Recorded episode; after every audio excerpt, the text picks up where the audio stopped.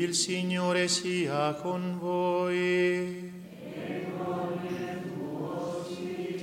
Dal Vangelo secondo Luca. In quel tempo Gesù prese con sé Pietro, Giovanni e Giacomo e salì sul monte a pregare. Mentre pregava il suo volto cambiò di aspetto e la sua veste divenne candida e sfolgorante. Ed ecco due uomini conversavano con lui.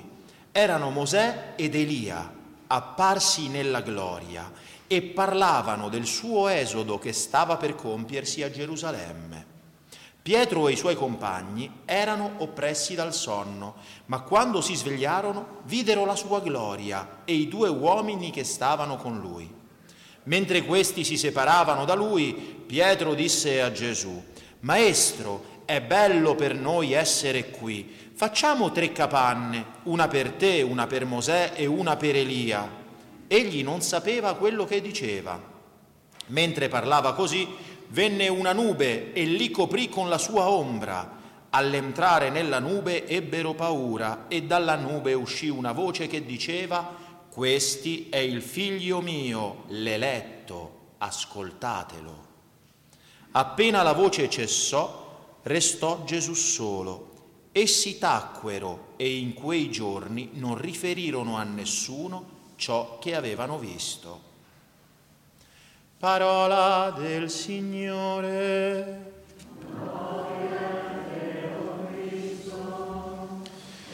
Siano lodati Gesù e Maria. Cari fratelli e sorelle, ogni anno, il 6 di agosto, la Chiesa ci invita a festeggiare questo mistero grande della vita pubblica di Gesù, la sua trasfigurazione. E ogni anno, la seconda domenica di Quaresima, ci ripropone proprio questo mistero. Lo ripropone alla nostra considerazione, alla nostra meditazione in un momento forte, nel, nel cammino che facciamo di preparazione all'evento fondamentale della nostra fede, cioè il Santo Triduo di nostro Signore, la passione, la morte e la risurrezione di Gesù Cristo, nostro Signore. Se è vista sotto due aspetti questo mistero è perché ha tanto da dirci e non lo esauriremo sicuramente in due appuntamenti e non si esaurisce. In particolare nel cammino della Santa Quaresima ha un senso grande perché? Perché questo, questo fatto avviene dopo che Gesù annuncia ai suoi apostoli la sua passione. Lo fa tre volte. Dopo una di queste volte li porta, ne prende tre e li porta sulla cima del monte. E badate bene, gli apostoli erano dodici, i discepoli erano 72, però il Signore prende soltanto tre di loro per portarli sulla cima del monte e mostrargli questo spettacolo incredibile perché effettivamente è uno spettacolo incredibile. Voi immaginate un essere umano, perché loro dinanzi a loro pensano di avere un uomo, non hanno ancora capito chi si nasconde dietro quell'uomo. Un essere umano che inizia a risplendere di luce propria, le vesti che si sbiancano, come dice il Vangelo di San Marco, nessun lavandaio della terra sarebbe capace di sbiancare, e appaiono due personaggi giganti dell'Antico Testamento, vissuti rispettivamente 1200 anni prima e 700 anni prima, tutti circonfusi di luce e di gloria. Un fatto incredibile. Bene, il Signore però sceglie solo tre persone, solo tre dei suoi dodici apostoli. Perché? Eh, fratelli e sorelle, Dio è padrone e accorda i suoi divini favori a chi vuole senza fare torto ad alcuno, non è che ha tolto qualcosa a qualcun altro, è libero di dare i suoi tesori, le sue consolazioni, le sue grazie a chi vuole. Nella consapevolezza però, fratelli e sorelle, che è sempre valido ciò che dice il Signore Gesù, cioè a chi più è dato, di più sarà chiesto. Non è ingiusto il Signore, a qualcuno dà di più, sì, ma perché è ingiusto? No, perché è liberale, perché fa come vuole e giustamente, perché non può fare ciò che vuole con ciò che gli appartiene? Ciascuno di voi ha un conto in banca. Se trova tre poverelli, sarà libero di dare a uno più dell'altro? O fa un'ingiustizia se dà a uno più dell'altro? No, non è dovuto, è liberale.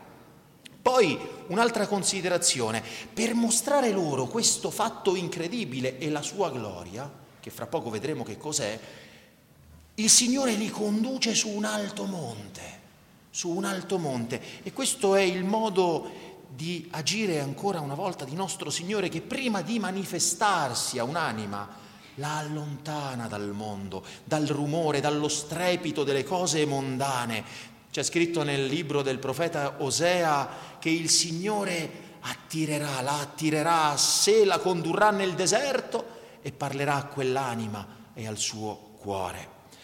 Gesù si trasfigura.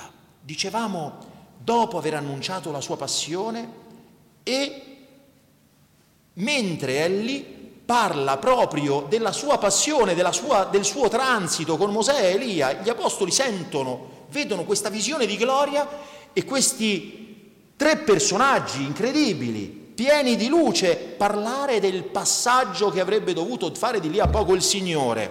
Ma come avviene questo fenomeno?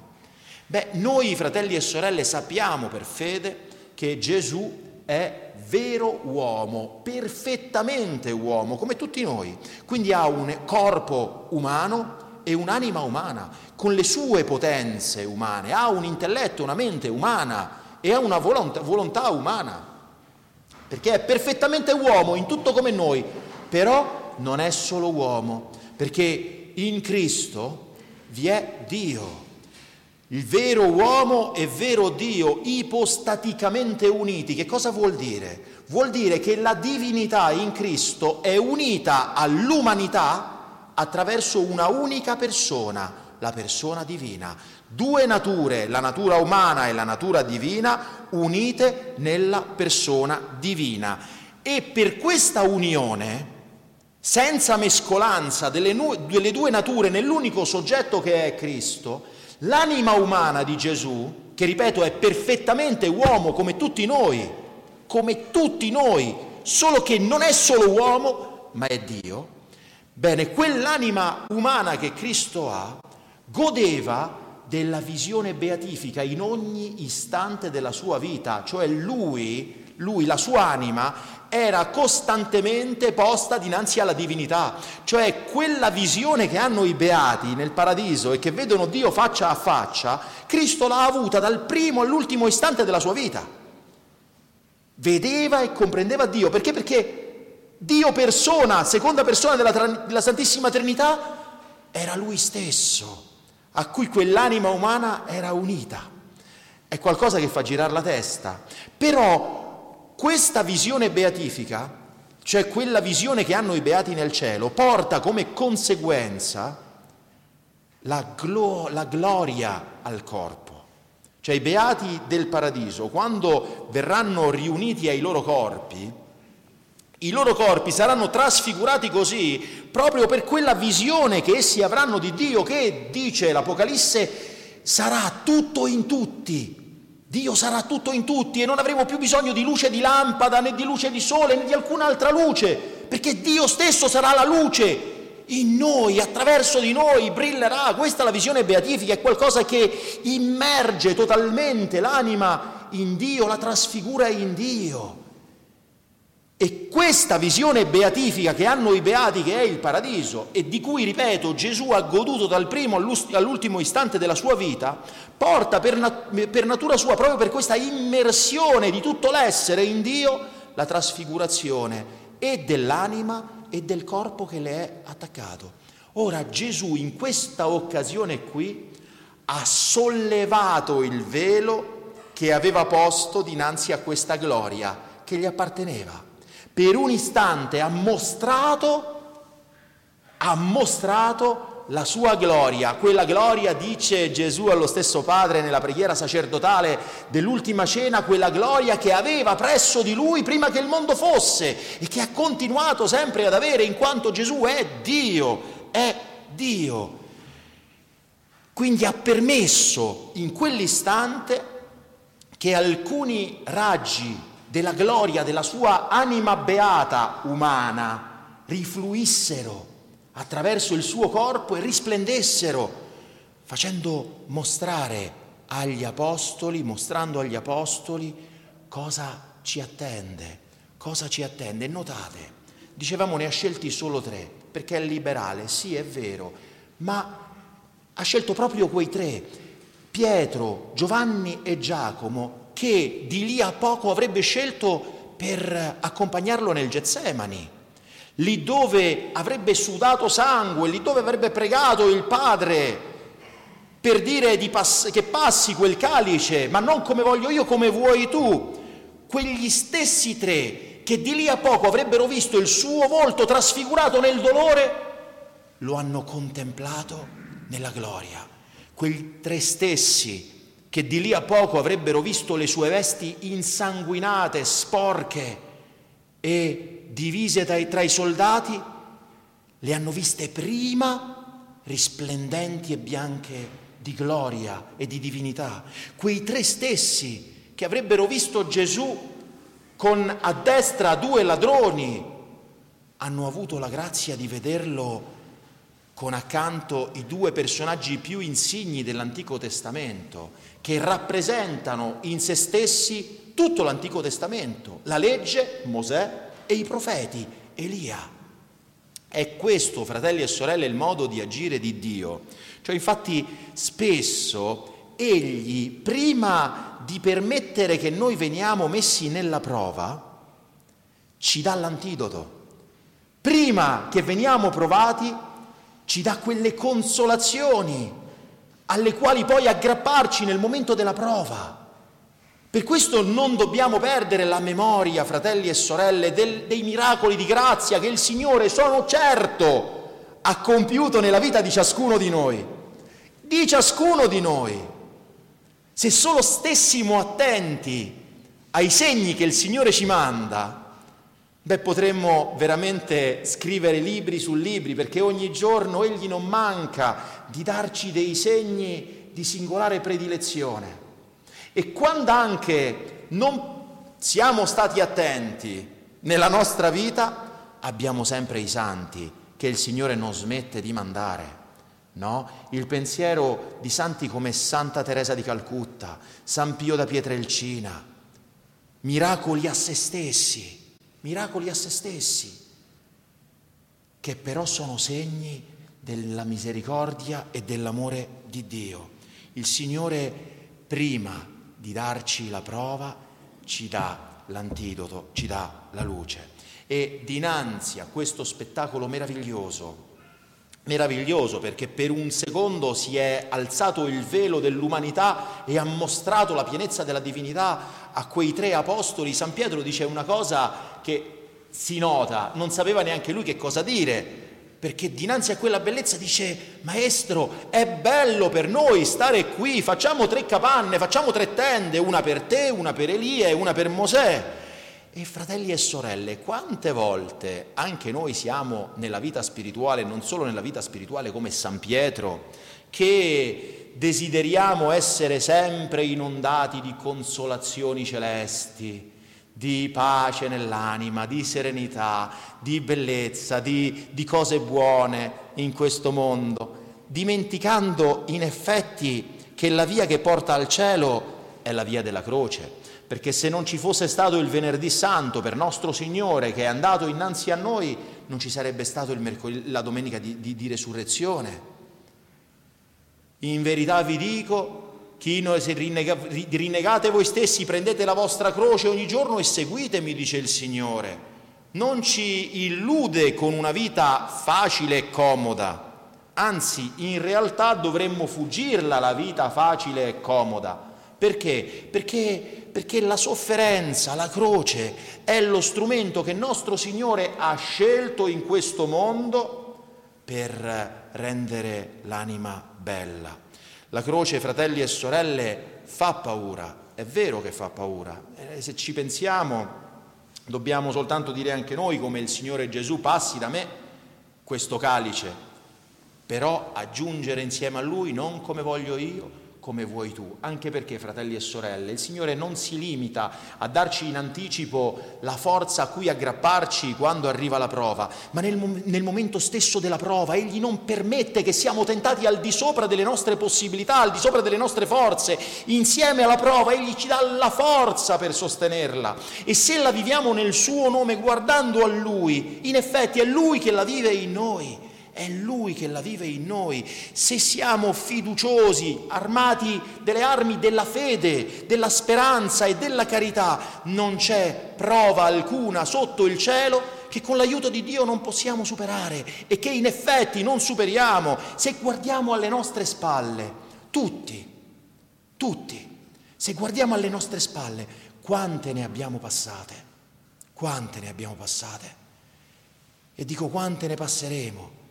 Ma in fin dei conti, in fin dei conti, fino alla fine si passa attraverso tutto, si passa attraverso tutto, non c'è nulla che il Signore non abbia assunto e non abbia sconfitto. Ultimo nemico, la morte. Ma il Signore ha sconfitto pure quella, ha sconfitto pure quella.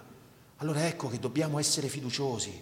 La croce è un titolo di gloria per i cristiani. Dice San Paolo nella lettera ai Galati, quanto a me non vi sia altro vanto che nella croce del nostro Signore Gesù Cristo, per mezzo della quale il mondo per me è stato crocifisso, come io per il mondo.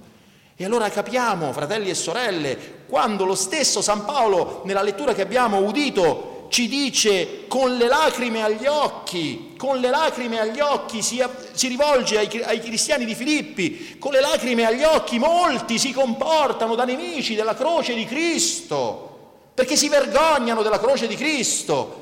Scandalo per i giudei, stoltezza per i pagani, lettera ai Corinzi, si vergognano della croce, hanno paura e si vergognano perché? Perché hanno fatto del loro ventre il loro Dio, ci dice l'Apostolo hanno, si sono votati tutti alle cose di questo mondo. E chi sono questi? Fratelli e sorelle, siamo anche noi. Quando cerchiamo solo la soddisfazione nelle cose di questo mondo, quando guardiamo solo agli appetiti mondani, carnali, al qui ed ora mondano, alla mia soddisfazione, alla mia comodità, alla mia pigrizia. Ecco il nemico della croce di Cristo, chi si vergogna della croce, chi fugge dinanzi alla croce non pensano, dice l'Apostolo, che alle cose della terra. Ma noi fratelli e sorelle no, noi no. Perché? Perché, perché noi non siamo cittadini di questo mondo. L'Apostolo ci dice, noi, la nostra cittadinanza è nei cieli, siamo cittadini del cielo, siamo cittadini del cielo e infatti l'Apostolo ci dice di rimanere saldi nel Signore che equivale a dire ciò che la voce di Dio Padre dice attraverso la nube agli Apostoli. Questi è il mio figlio, ascoltatelo, ascoltatelo. Fratelli, sorelle, chi ascoltiamo? Chi ascoltiamo? Solo Gesù ha parole di vita eterna. Solo Gesù ha vinto la morte, solo nel suo nome possiamo pensare al paradiso, possiamo pensare al fatto che la morte non ha l'ultima parola, che è un arrivederci, che è un passaggio momentaneo e che la sofferenza dura solo fino alla morte, poi finisce, poi basta. Per chi avrà vissuto nella sua fede, nella sua speranza, nella sua carità, per chi non si sarà vergognato della croce, per chi non sarà stato nemico della croce. Vedete, il Signore ha scelto ciò che per il mondo è stolto, ha scelto ciò che per il mondo è debole, per confondere i sapienti, per confondere i forti. Ha scelto la croce che è scandalo per i giudei, stoltezza per i pagani e pure per noi. Perché? Perché ha scelto i piccoli, ha scelto gli emarginati, ha scelto coloro che patiscono ingiustizia, ha scelto coloro a cui il mondo non dà alcun valore. E allora, fratelli e sorelle, noi sta adesso qui scegliere da che parte stare se stare dalla parte di coloro che ha scelto Gesù e insieme a Gesù attraversare la morte o pensare al nostro ventre, alla nostra sazietà, alla nostra pancia, alle cose del, del mondo. Ascoltiamo il Figlio divino. Ascoltiamo il Padre che ci dice di ascoltare il Figlio che ci parla attraverso la Sacra Scrittura, i Vangeli, i suoi ministri, il Magistero della Chiesa, i suoi santi. Dice il Signore, chi ascolta voi, ascolta me. Ascoltiamo, fratelli e sorelle, sempre docilmente Gesù, perché Egli e solo Egli è la verità. Io sono la verità. Egli e solo Egli è la via, la via che conduce al cielo e che passa inevitabilmente per dove è passato il nostro Maestro, per dove è passato Lui. La nostra cittadinanza, fratelli e sorelle, dice San Paolo, è nei cieli e di là, di là aspettiamo come Salvatore il Signore Gesù Cristo, il quale trasfigurerà il nostro misero corpo per conformarlo al suo corpo glorioso, come ha fatto con Mosè, come ha fatto con Elia, farà con tutti noi se avremo perseverato, se saremo rimasti saldi nel Signore in mezzo alle tempeste di questa esistenza passeggera e breve, essendo rimanendo ancorati a Lui attraverso la fede, la speranza e la carità. E se così avremo fatto, allora grande sarà il nostro nome in cielo e beati per tutti i secoli dei secoli insieme al Padre, al Figlio e allo Spirito Santo che vivono e che regnano per tutti i secoli dei secoli. Amen. Siano lodati Gesù e Maria.